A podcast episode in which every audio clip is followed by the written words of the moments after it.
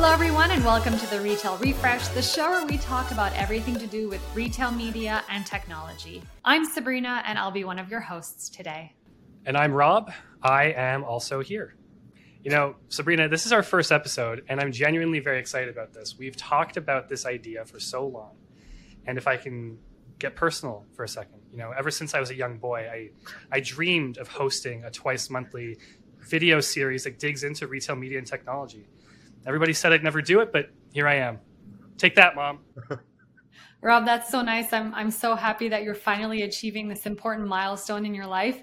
And uh, since you uh, talked about your mom, I'm just going to give her a little shout out here. Hi, Rob's mom, who might be watching her son achieve one of his lifelong goals. Um, but I'm going to bring it back to the actual topic today. Um, more importantly and more relevantly, we are kicking things off with Broadsign's resident retail expert and head of sales for the Americas, Karim Kanji. Can I read his bio? Yeah, go ahead. This is as much your show as it is mine. Go for it. This is fun. All right. So Karim was actually around the retail world for a long time before joining Broadsign. He was a manager at H&M, Esprit, and Diesel. He was a retail operations manager at G-Star, and then he worked at Lightspeed as a business development and account executive um, right before coming to Broadsign. He's a wealth of knowledge when it comes to the retail space. Works with several of our largest retail customers here at Broadsign, and he also bought a new car recently. I don't really know if that's especially relevant to this conversation, but it's retail and it happened. Karim, welcome to the show. Thanks, Rob. Thanks, Sabrina. Happy to be here. And I did buy a car, and I was uh, heavily influenced by what we're going to talk about a little bit today. So um, we'll we'll keep that anecdote uh, towards the end. Perfect. Is that synergy? I don't know. I don't come from business school. I don't like I don't like that word, but sure, if that's what you want to use to describe it. But Great. it just so happened yesterday when I was picking up my vehicle that you know what we're going to talk about today really actually impacted the experience. So um, happy to talk about it today. Love it. That's great. Um, so, to kick things off, we're maybe just going to talk a little bit about the in store retail media space. There's a lot that's happening right now. Stores are starting to digitize, and it seems like there might be a little need for 101 education on the topic. So, Karim, to start things off, can you maybe give us a summary of what's going on in the retail media space? What are you seeing out there today? Yeah, I mean, it, it's no secret that retail media has has kind of uh, exploded. Um, you know, we we we see it and look at this, and this is a term that's widely used as the kind of the third wave of advertising. Um, you know, this kind of all started with uh, Amazon uh, and really putting a premium on, um, on, monetizing their digital assets. The only asset that they really got, uh, although they have dabbled in physical retail, as we all know. Um, but it really comes down to you know the, the, product placement on the site, you know the search engine rankings, uh, sponsored content. This has become a huge, huge revenue dr- driver uh, for Amazon, and um, you know their their uh, their competitors have taken note. You know, we we had uh, the, the, acquisition of Jet.com by uh, Walmart many many years ago, uh, which really kicked off their foray, and now the um, the media revenue for Walmart is a three billion dollar li- revenue line item for them per year, and it's growing fast. So um, you know, I think uh, retailers see the value in monetizing the uh, the assets that they've got, and we're going to talk a little bit about that. Uh, both digital, but now as well um, the physical or four wall environment, uh, and it's a really exciting time to be in the space for sure. Yeah, you know, you're talking about some big numbers there. I figured I'd share this recent report from GroupM. Uh, it found that retail media currently represents about 10% of global ad spend. And it's forecasting that's going to rise to or sorry, rise 60% by 2027. Um, what do you think is going to drive that, and kind of what role maybe do you see the in-store kind of experience uh, taking in that you know developing space?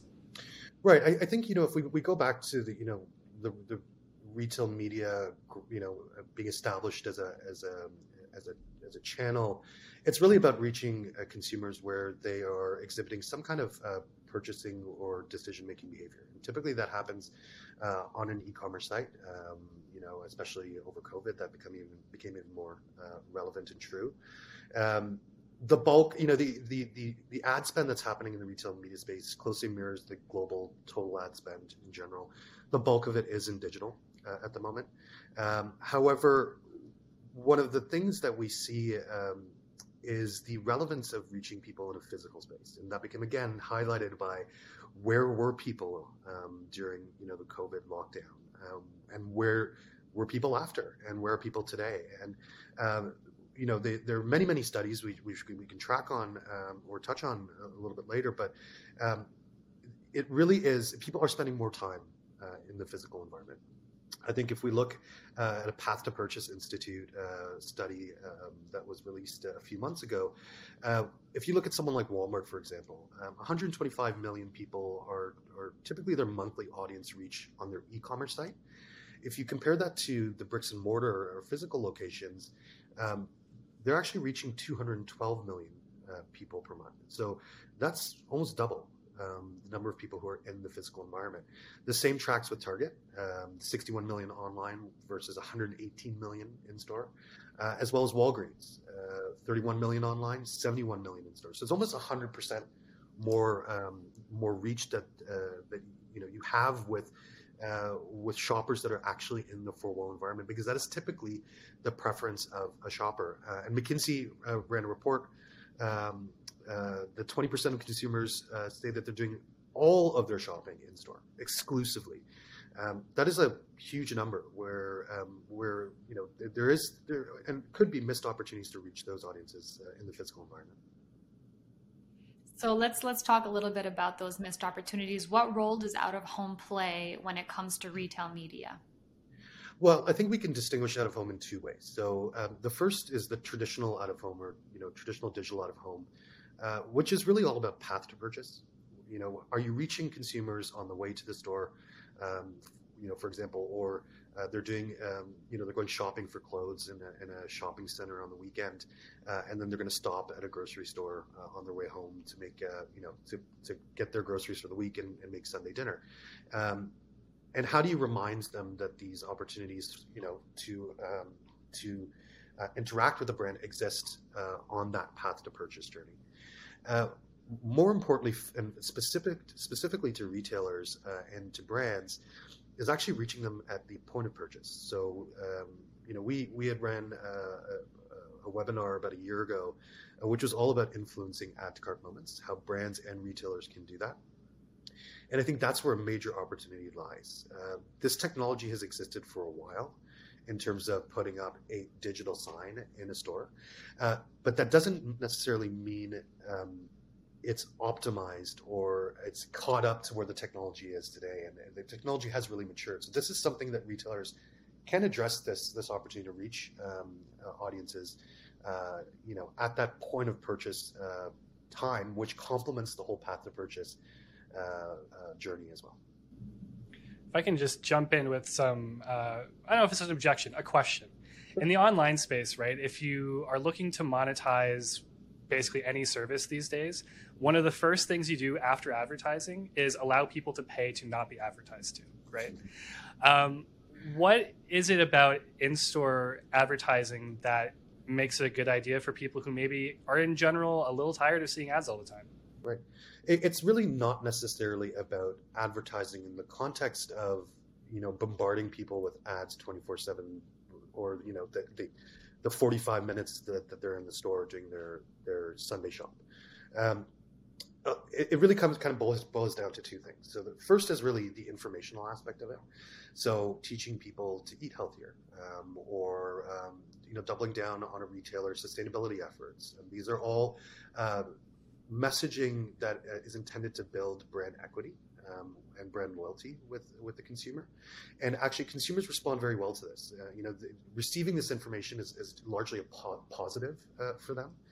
Uh, the other side of it is the monetization piece of things, of course, but it doesn't always have to be an ad. Um, it could be a recipe idea for tied to a particular event.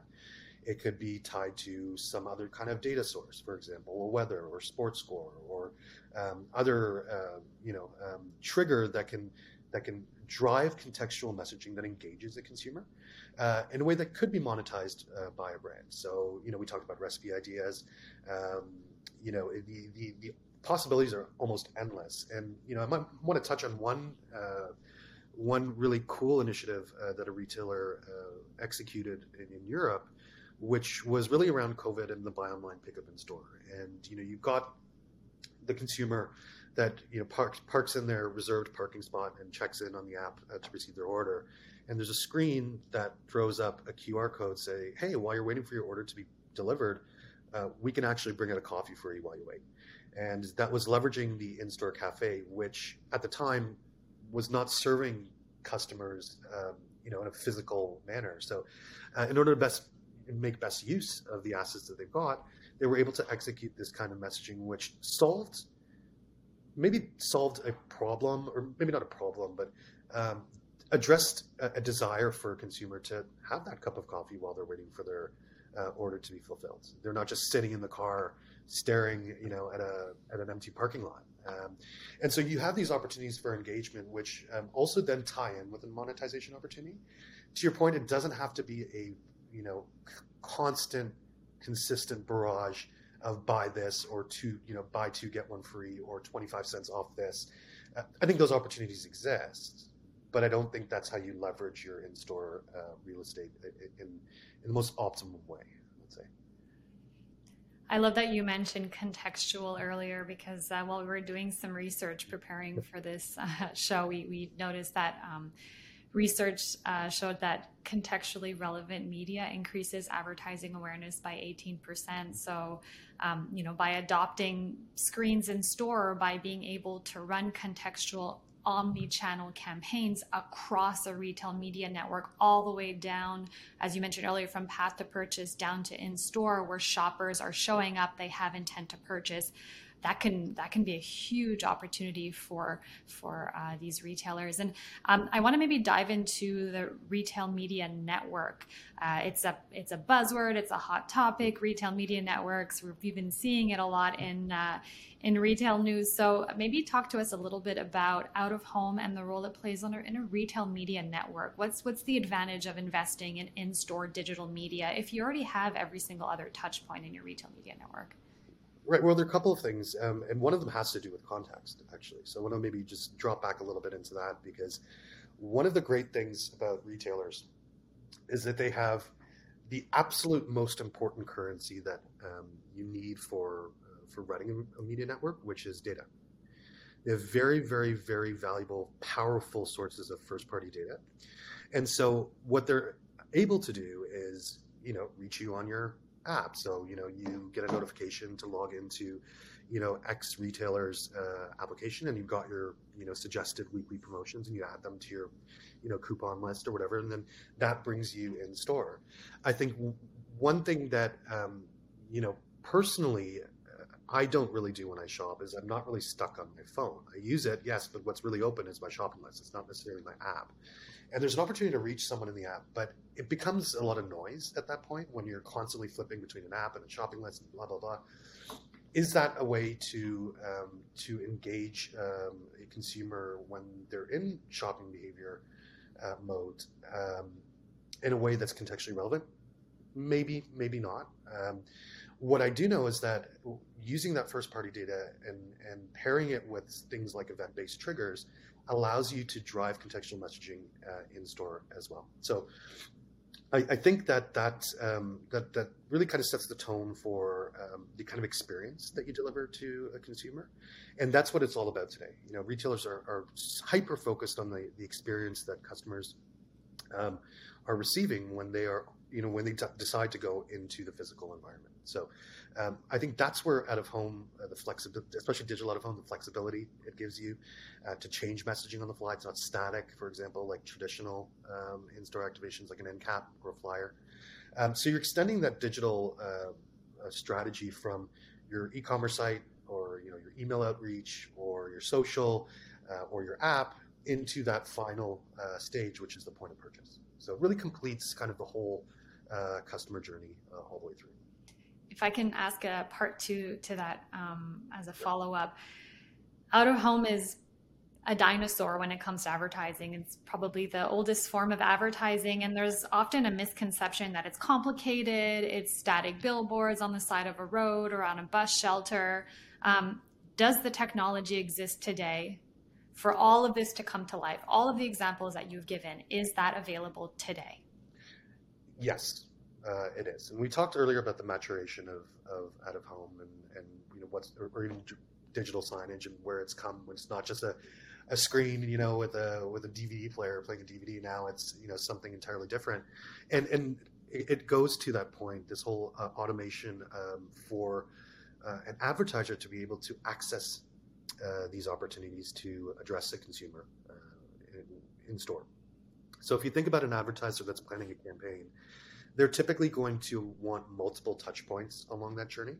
you know, we talked about you know the, the you know the application, a retailer's application or a loyalty application, uh, an email outreach. Perhaps there's a social media aspect to this. Um, out of home, digital out of home, both path to purchase and point of purchase can now become a part of that. Uh, and it's very, very easy for that buyer to transact in the same window pane. So there's nothing else different that they have to do. They just have to understand that um, this audience is in this place at this time, and this is the message that I would like to drive to that uh, audience. And then the retailers um, enable them to do this by having this in-store digital media channel available uh, to the buyer. So the pipes and the bridges and the roads and all that, uh, whatever analogy you want to use, that's all built. It's all there, um, regardless of where the, the the brand is is looking to reach those audiences. The capabilities are there to deliver those audiences to the brands. Um, at the beginning of our conversation, you yeah. kind of teased us a little bit, saying that when you bought your car in store media kind of influenced your experience in some way. Would love to hear a bit about that.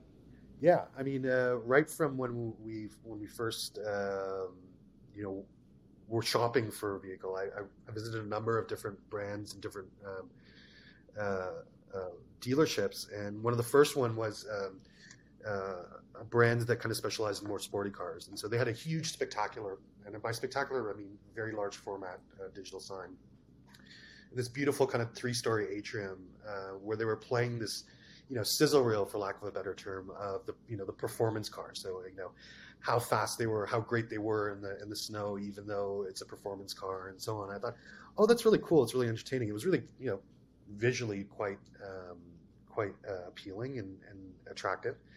Uh, and then we kind of switched gears, went into another uh, dealership for a brand that is known more for the reliability, safety, um, their design, um, and, and, that sort of thing. And what was really cool about that is they actually took that experience and scaled it down.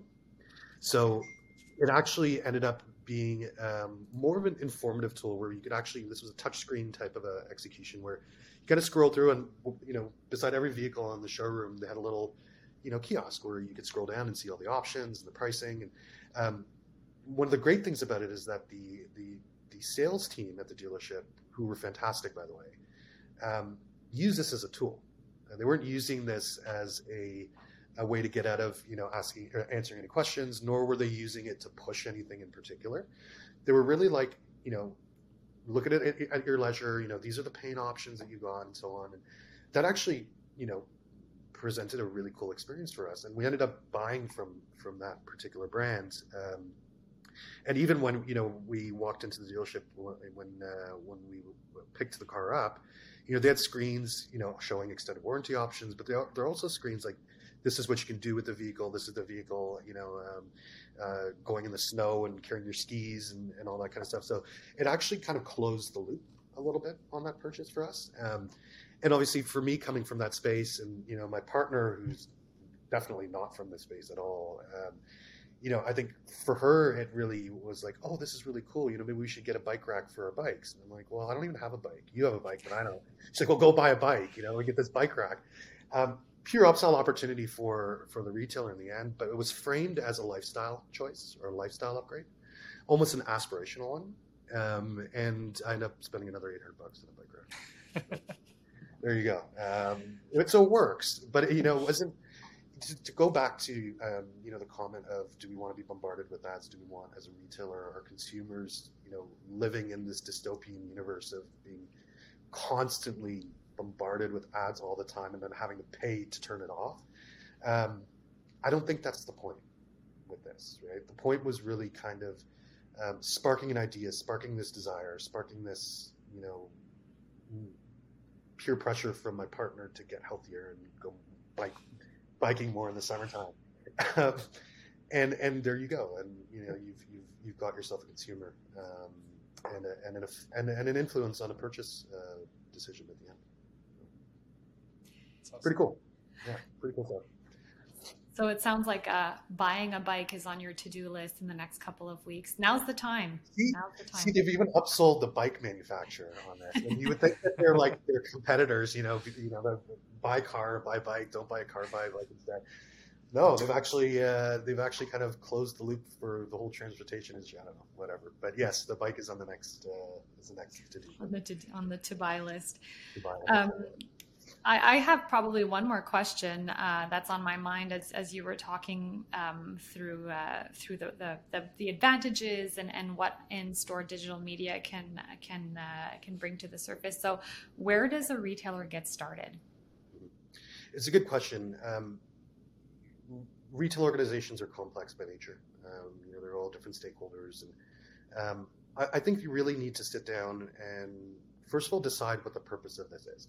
Uh, we spoke to a major retailer who was very, very clear on what they wanted to do with this. They wanted it to really be 75% um, consumer engagement and brand building and uh, you know equity building exercise, where that was really what they wanted to drive most of the time. They really wanted it to be about experience, and then of course because they already had a retail media uh, network that that you know operates within the organization, they wanted to open up a pipe into that uh, source of of, um, of revenue. So it was important for them to have as, uh, you know, the capabilities to drive contextually relevant messaging using their own first party data for their own purposes. And then, of course, open those up to the opportunities for a brand to reach those audiences as well. But they were very, very clear. So I, I would really start with a goal setting exercise. You know, typically this would start from a consumer experience team or a customer experience team, uh, or even a visual merchandising team. But I would encourage a retailer to sit down and look at, you know, bring in stakeholders from all groups uh, because this does touch merchandising. This touches marketing. Um, this touches you know brand equity. This touches the revenue side of things. It touches IT and operations. It sounds complex, but if you can get in a room and do this goal setting exercise, what is it that you exactly expect from this, other than just putting a screen up in the physical store uh, and playing some stuff? Um, that will go a long way towards then. You know, you'll come up with ten more questions. That'll you know spawn another hundred questions. But the more questions you ask, um, uh, you know, the, the, better it is. And and and you know, obviously, we've been in this field for a long time. It's something we can help with, but definitely trust the experts on this. Um, there are different models uh, for this, but I would always say just remember best in practice. Um, sometimes it's too good to be true, so just keep uh, keep an eye on that as well. But um, you know, start with the proper goal setting exercise and go from there. Speaking of questions, we're about to wrap up. Uh, and we warned you in advance we were going to be making you be a bit creative. yeah. So, what do you think would be a cool idea for an in store retail media campaign? Cool idea for an in store retail media campaign. Um, I would love to see any kind of campaign that is driven, and this is going to be sound a little bit geeky, but hear me out on this. Um, I would like to see some, you know, a campaign that's driven from a very strong set of data, uh, whether that be from point of sale data, for example, um, messaging that's influenced by uh, inventory levels. Um, you know, coming from retail uh, and coming from retail operations in particular, that was a big, big challenge for me. Managing the kind of stock um, that I had within a particular location, I relied heavily on that data. Uh, but if I had been given an opportunity to push promotions tied to you know, uh, stock age or um, the amount of stock I have in my store, it would have made my life and my visual merchandiser, uh, visual merchandising team's lives a lot easier. Uh, Sabrina, I think you and I both worked for uh, a company that uh, did very, very fast moving uh, sales. Um, if honestly, if you know, working the shop floor and having to flip fixtures three or four times on a Saturday, this would have helped with that.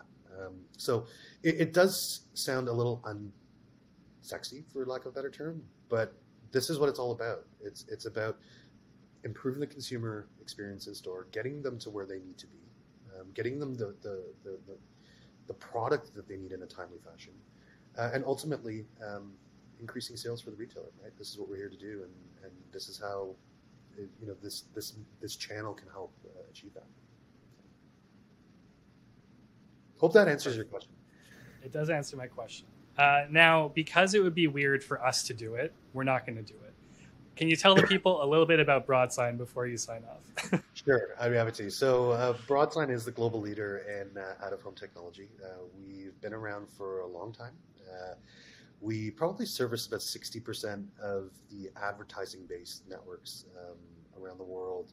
Uh, and one thing people, I mean, we're, we're kind of the, the, the, company that you see us everywhere, but you just don't know we exist because we always kind of sit in the background.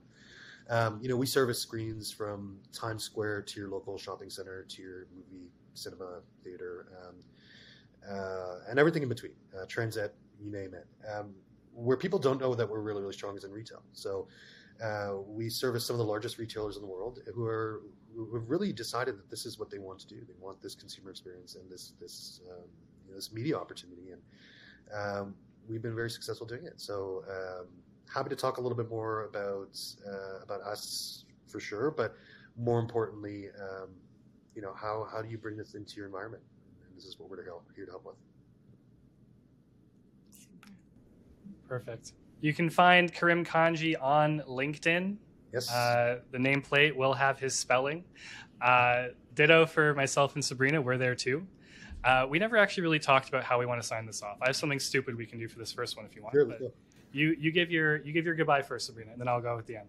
Oh well, whatever I'm gonna say, you're gonna be even funnier than me. So I think I'm just going to keep it very low key and say thank you so much to our listeners. Um, this is exciting. It's our first ever um, episode. So thank you so much for watching, for listening.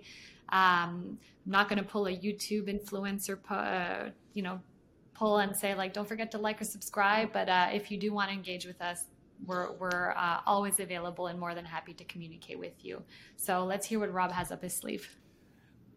Until next time, everybody, make sure to check back in in a couple weeks to see what else we have in store for you. But um, ching. Nailed it.